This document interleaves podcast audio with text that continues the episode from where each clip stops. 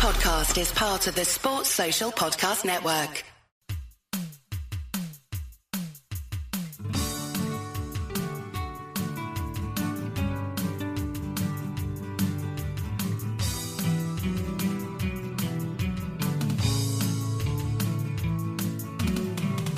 Well, that's the end of the 90 minutes. It will be extra time. We hope you'll stay with us. Welcome to this edition of Nessun Dorma Extra Time.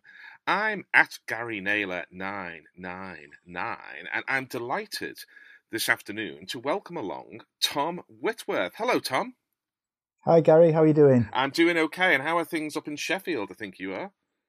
Yeah, good. Thank you. Really warm today, so it's looking good. Super, super. Well, um, you've you've done what the fashion theorists say because way back in the day I used to teach a little bit of this kind of stuff and they they postulate that for a fashion to come back it has to cycle through a whole generation. So you put your beady eye on this and thought I'll tell you what we need now. What we need now is a retrospective of 90s football. Is that how it came about that's right. Yeah. So I was I was born in the eighties, and I grew up through the nineties, and so I guess you could say that it took me a while to sort of get to the age where I would be writing a book. I've written one about Sheffield Wednesday before, mm. but it felt like the the next project that I wanted to do, and, and as you said, it sort of felt like it it, it was uh, long enough ago in the past to be sort of looked at again, and also there's a few things kind of perhaps culturally, but also certainly in football that seem to be coming back round or referred back to quite a lot by people, I guess, of our generation.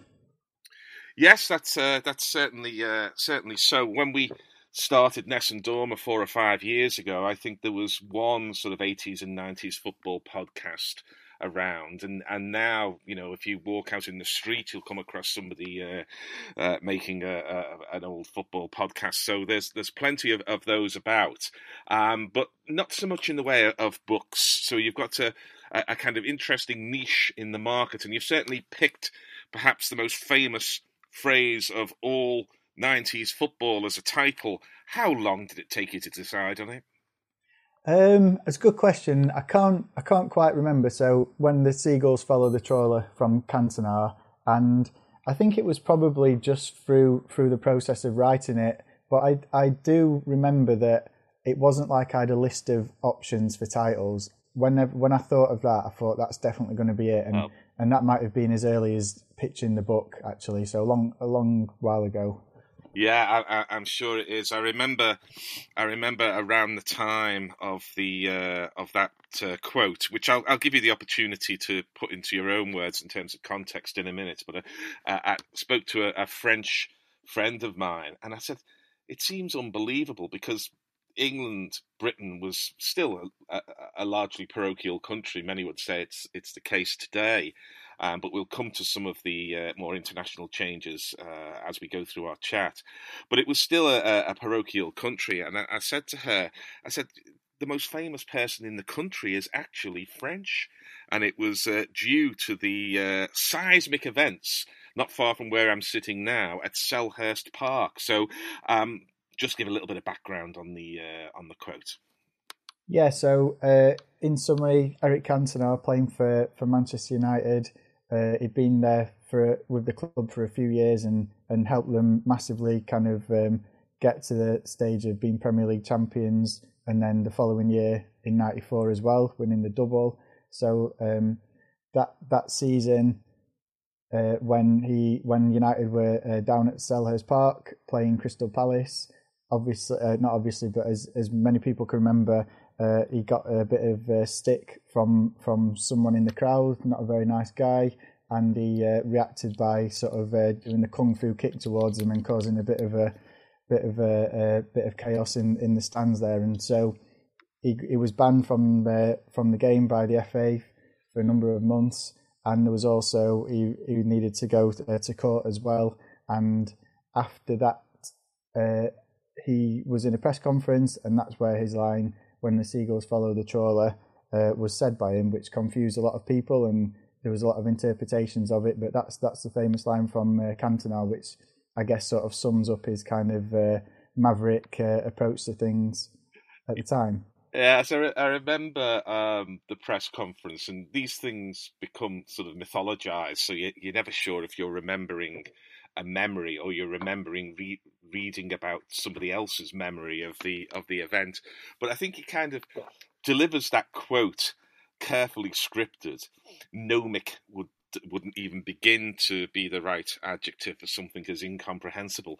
And then he kind of sat back in his chair and looked down that Gallic nose of his at the journalists in front of him. Um, uh, as if to say, "Well, that's told you," and, and, everybody sort of looked at each other. But it was it was a it was a glorious moment, and I think um, I think Twitter could do a lot worse than. Uh, than create a, a, a kind of um, Cantona kick uh, for the players of today, so that when they get this appalling uh, abuse, they can do the um, they can do an uh, an electronic version of uh, Cantona leaping into the crowd. We we don't condone violence here at Nessun Dorma, but it was both terribly, terribly funny and also very much deserved by the uh, by the guy who provoked him. So uh, that's the that's the title of the book, and then um, you're looking at a decade of of football. Um, you're not going to be short of material. How did you go about organising that into uh, something that would fit between the hardcovers or indeed onto a Kindle? Yeah, uh, so it was quite difficult to sort of decide what I was going to include because I guess a book like this you could write as a series of anecdotes through the decade, you know, Jimmy Glass scoring for Carlisle and so on, which um, I think uh, a lot of people are familiar with lots and lots of stories from from the 90s. But the way I wanted to approach it was, and the theme that emerged was, it was, in my opinion, a decade of change for British football. Uh, lots of things changing in terms of the Premier League and the money, uh, players uh, arriving from overseas and improving the quality of the game, uh, all-seater stadiums, uh, more people coming to the to the games and so on, and getting into football, as it were, it moving into the mainstream of British culture. So, sort of under that theme, I thought I wanted to tell that story. It's not quite chronological, although there is a bit of a chronological thread going from the early '90s all the way to the end. It ends with Manchester United completing the treble in '99, but through that, I just wanted to pick out the stories and the clubs that I thought were personally interesting. So I used as kind of um, a staging post through the decade the tournaments of World Cup 94 in America, Euro 96, and then World Cup in France 98. And then around that, I talked about Manchester United, Liverpool, Manchester United's rise, and I guess Liverpool's kind of uh, change from the dominant club of the 80s to, to less so in the 90s. And then Arsene Wenger arriving at Arsenal. And then I talk about the new stadiums through Huddersfield Town and talking about their new stadium, which still looks great today, I think, but was one of the early um, all seater stadiums newly built in the decade. So I kind of picked out a number of main chapters and then I went in and I wanted to start talking to owners. Um, so Newcastle's in there as well. So Sir John Hall's in there. Players like Les Ferdinand, um, Dave Watson at Everton, and then supporters as well who kind of lived that journey all the way through it, managers as well, Roy Evans at Liverpool. So I just wanted to get lots and lots of people's opinions about what happened to them at the time, but to answer your question, hopefully, focusing on key stories that might not appeal to every fan of every club, but hopefully sort of demonstrate the story of the 90s. And it's my stories of the 90s, as it were. So I think, you know, Tottenham fans might have picked a chapter on Tottenham, obviously, but I had to sort of uh, decide what not to include as well. How how did you go about that then? Um, what what what didn't make the cut and why, so to speak, before we get to the uh, the the material that, that did make it between the covers? Yeah. Okay. So uh, one thing that did make it was I wanted to do a big chapter on Liverpool. So I wanted to talk about the Dockers strike and Robbie Fowler. So growing, I can remember seeing Robbie Fowler goals and thinking it was brilliant, for instance. So it was a case of what did I want to write about? And one of the themes I wanted to talk about was the Ajax team winning the Champions League in um, in '95 and then losing the final in '96. That great team. So I was going to write a chapter on them. I'm going to write a chapter on them. But then in terms of it being more about British football and the Premier League era, it didn't quite make it as a full chapter, but ended up in Euro '96 talking about the Holland team. So the link there. So there was quite a few um, decisions that I had to make. I I wanted to. I didn't just want to talk about every team that won the Premier League, for instance. Although the dominant clubs are in there, I wanted to talk about people like Everton and Manchester City as well, who'd not kind of um, had much of a successful 1990s. So it was really going back to base, you know, my own knowledge of the 90s and remembering the teams and the players that I, I enjoyed, but then really just going back and doing quite a lot of reading and, and seeing what were the interesting stories that I might have forgotten about or not picked up and how I could weave those in and out and uh, what would make the cut or not. So, when one thinks of football in the 90s, it's a bit of a reductivist statement, but it, it tends to start with Italia 90 and the immediate aftermath of Italia 90. And, you know, I'll, I'll front up and, and, say that it's linked to technological and political uh, matters as well. And I'll front up and say that uh, after Italia 90, I went out and got myself a squarial. Now, you're probably too young to remember a squarial. Would you know what I was talking about if I said a squarial? No. Ah, well, you see. A squarial was the um, satellite dish that was uh, offered by British Satellite Broadcasting, BSB, before they were taken over two or three years later by Sky. And the delight of the squarial, apart from it being better technology and a lot less ugly than a big white frying pan on the side of your house, was that um, it got live uh, football from Serie A, from Italian football. Now that was around the time when, first of all, you know, we we were besotted by all things Italian. Um, secondly, Serie A had the, the pick of the world's players. It was like a kind of like the IPL is now for cricket. It it had the superstars all all there, and, and thirdly, it was I think part of a, a, a kind of general flow, certainly in London, towards being much less parochial, much more outward looking. There, there seemed to be new Italian restaurants opening every every other day, and uh, I've got the, the body shape now to show that I sampled quite a few of them, and um, and so if we go to Italia ninety, where does that sit in your story?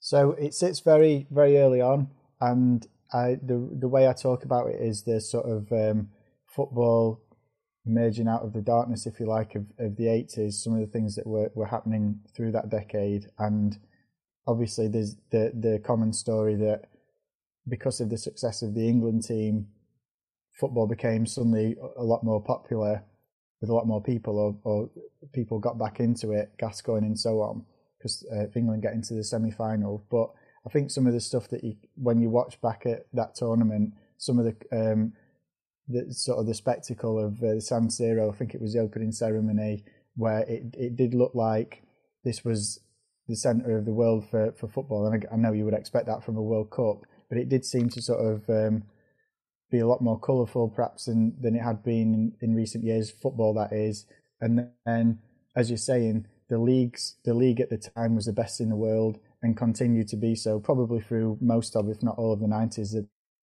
There the shift was probably taking place towards the Premier League in, in some some ways. But yeah, I, I, talked about it's the emergence really, and then further on in the book, there's a lot about some of the players who were leaving Serie A to sign for Premier League clubs, but also the excellence that was still there, Juventus in the Champions League and so on. So there was a there was a lot of examples where I was talking about it and and using, uh, whilst I'd not quite used the the examples of the, the satellite coverage of Serie A. Obviously, not long after that, it was onto Channel 4, and I guess loads more people got into it then. James Richardson sat outside having a coffee and so on. Yeah. Uh, yeah, that was that was highlights. What we got with the Squarial was the raw material Sunday afternoons, watching live Italian football. It was it was terribly glamorous. I can I can promise you. Um, now, I've heard some other interviews with you where you take the view, and I'm going to put a, a gloss on it. I'm not going to disagree with it. You take the view that Italia 90 was not the greatest tournament in terms of a spectacle.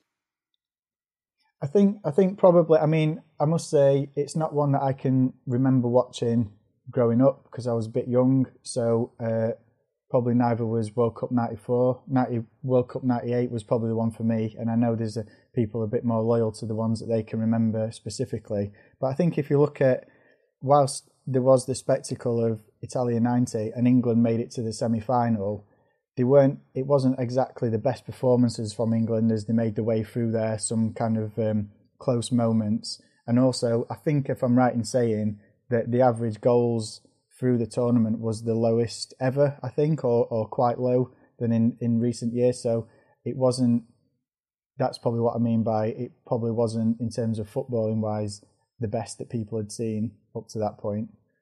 Yeah, I mean, I think that's that's perfectly fair. the The background is that that there was a there was a feeling abroad in the country, if that makes sense, and some of it, as I say, was related to technology. Some of it was was social. It was in memory. It was a warm summer. Every day seemed that World Cup ninety was on was was hot and sunny. Admittedly, I was in Italy for some of it, although I wasn't at the matches. So um, that that may colour some of my uh, memories. But the the other part of, of of that summer is that it was. I think just about the first World Cup where there were televisions in pubs. Now, you may say, you know, surely there were televisions in pubs in the 80s, but there really weren't. And there wasn't a, a culture of, of going to the pub to watch the television, uh, to see matches on the big screens there, or relatively big screens, because the screens were bigger than we had at home as well. And um, it was a tournament not so much of, of great matches, but it did have great moments. And these moments uh, especially when you were in this relatively new collective, which was both male and female, something else that was different in pubs, um, became real events. So uh, Schillaci scoring and that expressive face that he has running towards the camera, um, these became big moments.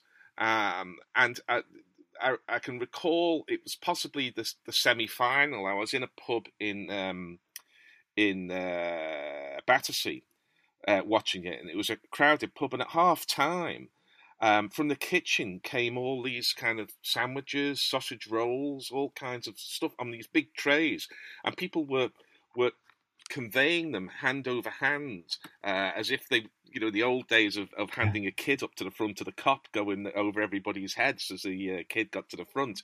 These sandwiches got to the back of the pub and the middle of the pub the end of the pub. And i went over to the uh, to the landlord and i said these all all free? He said look we're making so much money out of this world cup i'm only too pleased to give you the sandwiches.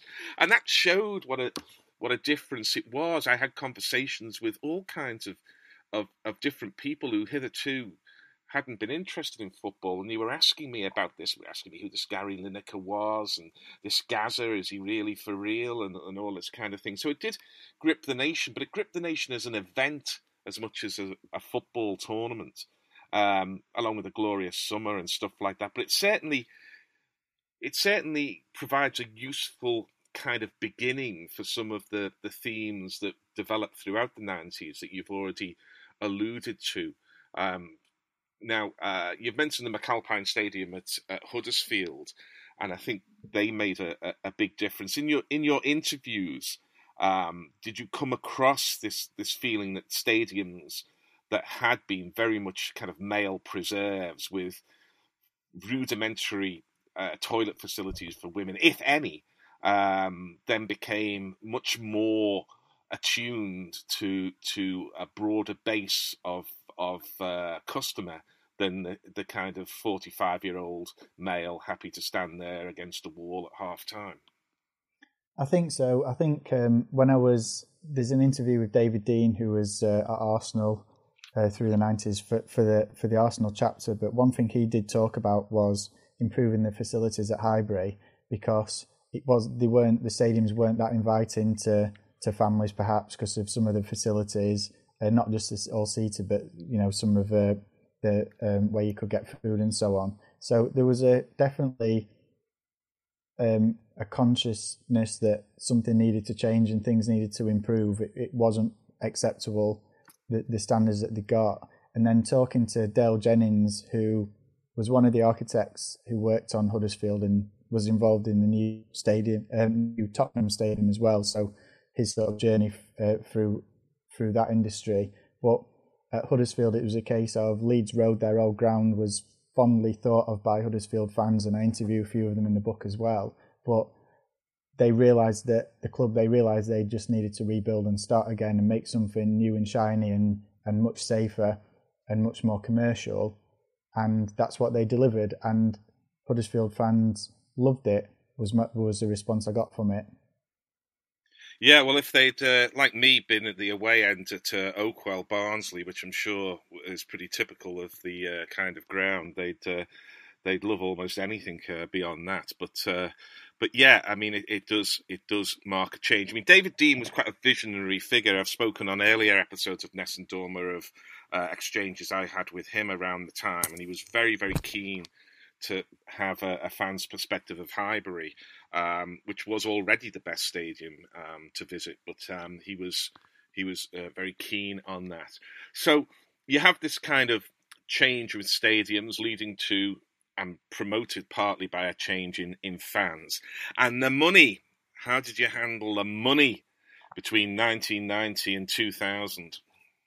So that was a big part of the story, in my opinion. And it goes through all the book. So I make a lot of references throughout to the increasing Sky um, television contract for the Premier League, how the first one, how the second one doubled from the first one, and so on. And then just talking about a lot of the transfers that were taking place, uh, record transfers, and so on. So Shearer, early, it's Shearer from Southampton to Blackburn earlier in, in the decade, and then later on being the, the biggest transfer again to Newcastle for 15 million. But just using really as many examples as I could find, you know, Middlesbrough spending 7 million on Ravanelli from nowhere as it seemed.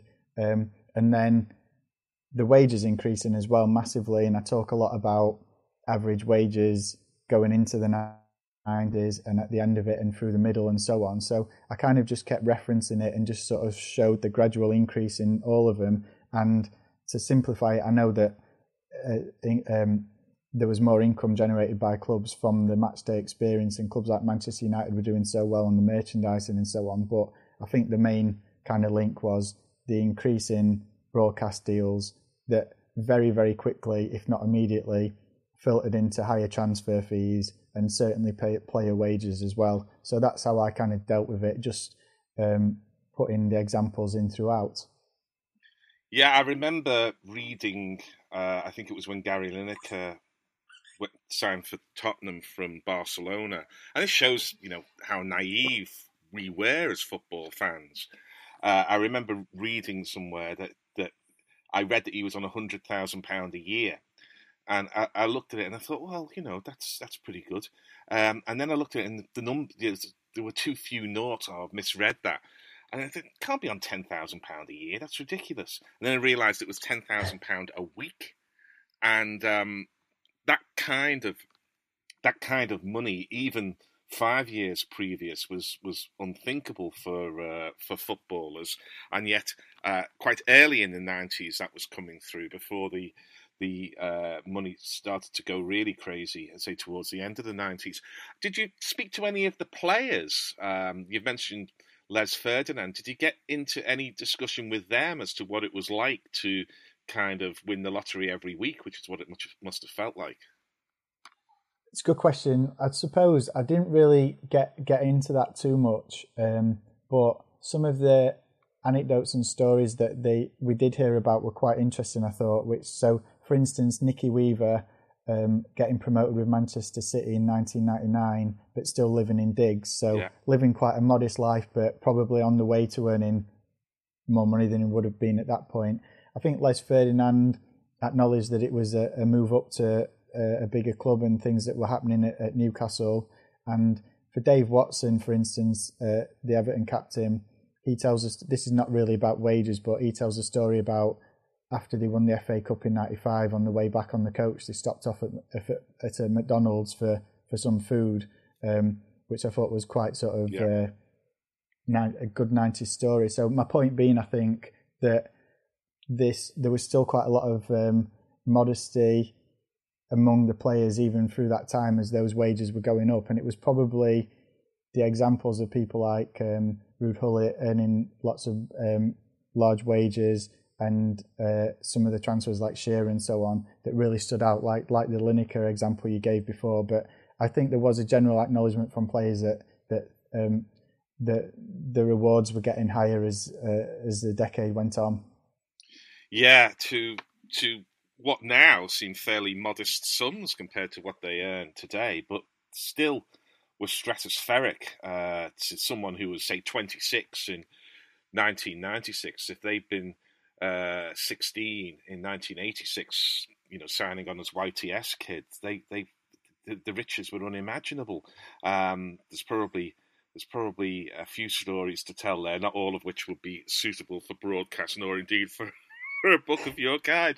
Um, you, have mentioned some of the, the foreign players there because that that was also a big a big change in the in the nineties. You know, a, a, foreign player in the uh, in the eighties was Kenny Dalglish and Ronnie Whelan playing for Liverpool, and maybe Fat Molby, uh, Jan Molby, whom we, we love to uh, to give a few shouts at at Goodison, but whom we, we loved as much as any Liverpool player, I promise you.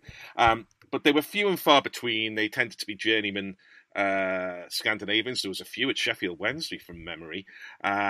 But suddenly the superstars, the Panini stickers, started turning up at the grounds, didn't they, in, in, in England? So, um, how does the book address the, the Gullits, the Zolas, the Klinsmanns of the uh, decade? So I think that um, there's I, I, sort of build it up by talking about World Cup '94 and sort of saying that these were the superstars of the world game, and most of them, a lot of them played for the Italian team, but a lot of them played in Serie A as well. So people's getting the awareness of them, and as you were saying, um, the Panini stickers, seeing them on the TV, and then sort of seeing them in the Champions League as well as players who were in other leagues, not not going to be playing in the Premier League. But then as you get through to sort of Euro '96 and and some of those around that time, and some of the examples of players who were brought in, I, I talk about remembering having seen Ravanelli play in the Champions League a few weeks before or a couple of months before for Juventus, and then signing for Middlesbrough for so much money, building onto the team that they they got there with Juninho, um, and then Chelsea with with Gullit, as you say, but Vialli as well. You, you, for me personally, it was usually the strikers who you just thought there was no way that they were going to sign for the for Premier League clubs, but then all of a sudden it seemed they did, and they were here and they were just changing it and making it so much more exciting. And I think that when you say Zola, Zola stood out, Bergkamp earlier than that Cantona, but I guess it was it seemed to be these creative forwards who were the most kind of exciting. So it was a very to me seemed like a very exciting time. Yeah, and they, they came, of course, with with a different set of kind of social attitudes, social attitudes that were not just kind of European in context, but the likes of Vialli, um, coming from a very wealthy background, I think he'd been to kind of private school and this kind of thing. They were very, not always, but they were often of a, a, a kind of different social class to, to footballers who in the UK still tended, without over stereotyping this, still tended to come from uh, communities that found their roots in coal mining or shipbuilding or, or uh, sons and daughters of dockers and stuff like this. So, um, any any talk of, of kind of you know David Ginola rocking up at, at uh, Newcastle ordering a, a, glass of red wine with his uh, pasta uh, for a pre-match or post-match meal rather than the uh, burger and chips and uh, a few pints of Newkie Brown. Yeah, there's there's a lot of examples of that. I think um, in the Liverpool chapter uh, there's a few examples of you know sort of the the boozing that some of the players did through through that decade, and then the contrast, I guess, like you said with Ginola, there's a, there's a few examples from Bergkamp where he can remember some of the things that the Arsenal players were eating, you know, sort of uh, beans on toast or whatever, coming out burping onto the pitch. I think is one of the quotes I've got, which I thought was quite quite amusing because I think that I, I, my impression is is not quite that the players who were arriving in the Premier League sort of looked down on any of the Premier League players already at what they were doing. It just seemed very different to them. So, like you said, you know, coming from Italy or wherever, the Italian league, having one glass of wine with a meal to relax, uh, eating pasta for energy, the the influence of Wenger and so on. I think it was just it seemed like a clash of two quite different cultures and worlds at the time, and I think the the how they kind of developed thereafter is the interesting story for me. For example, clubs like Arsenal realizing that if you stop drinking to quite the extent that what might have happened before, you're going to get a bit of an advantage on your opponents, and and that's uh, if you start winning football matches. I guess that's quite um, quite a positive thing for them. So. Yes, it was uh, less alcohol, more creatine. I think at uh, at Arsenal, that was a that was a, a big shift. But uh, you, you're absolutely right. These these things are, are, are social uh, as much as as sporting uh, differences, and those who could sort of meld these uh, these disparate groups together into into teams became the the giants of the game. Um, so, how did you how did you deal? You've mentioned Wenger a few times. Uh, how did you deal with the colossal figure of uh, Alex Ferguson at uh, Manchester United? So there's two Manchester United chapters, sort of the start of the 90s and, and then the end of the 90s, so pre and post Cantona actually. Uh, so Ferguson's in there all the way through, and I talk about his background, um, joining from Aberdeen and the success that he'd had up there, recapping what is quite a familiar story, of course, and you know his early success and you know challenges. I, I would say before successes, he built that first team and then got the um, final piece in the jigsaw for of Cantona. So I think just his influences that he he was so um, forward thinking. He rebuilt the team um, after Cantona with the the um, class of '92, as it were, to to take on the trying to win the Champions League. I think some of the things that were quite interesting to me, and a few people have written about this, is how he evolved United tactically through the 90s to kind of deal with how to play in Europe and and to eventually to be able to overcome these his um, opponents in Europe, like the Italian side, Juventus and Inter Milan, and so on. So I feel feel like he was a main character, but it was it was almost like he was just always there through the story, as as of course he was throughout the nineties. Yeah, um,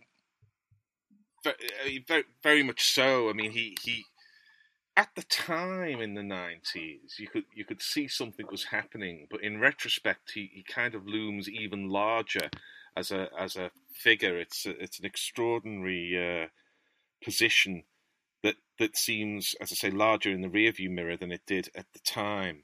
Well, um, we don't want to give away too much of, of the book, but I, I just want to to close with perhaps a, a question, and I'll say no spoilers on this point. But can you can you give perhaps a couple of, of elements when you're looking uh, when you were researching the book and putting it together where you thought, well, that's a surprise? Um, that's a good question. Uh,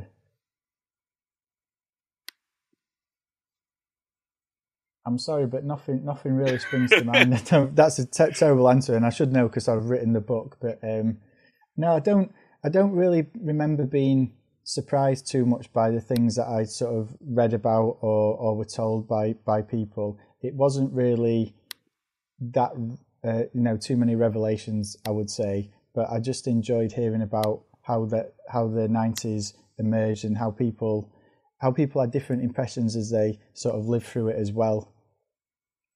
Well, let let let's let's give you. A, I want to give you a chance for a fantasy to, to, to, to finish off. Um, let's let's try a, a, less interesting question. I think in some ways, but I'll give you a chance to to, to put a bit of sales behind. Uh, go on, give us the title again. I don't want to misquote because it's a very easy one to misquote. So it's called "When the Seagulls Follow the Trawler: Football in the '90s" by Tom Whitworth. So, why? What would you say is the number one reason why someone should buy that book?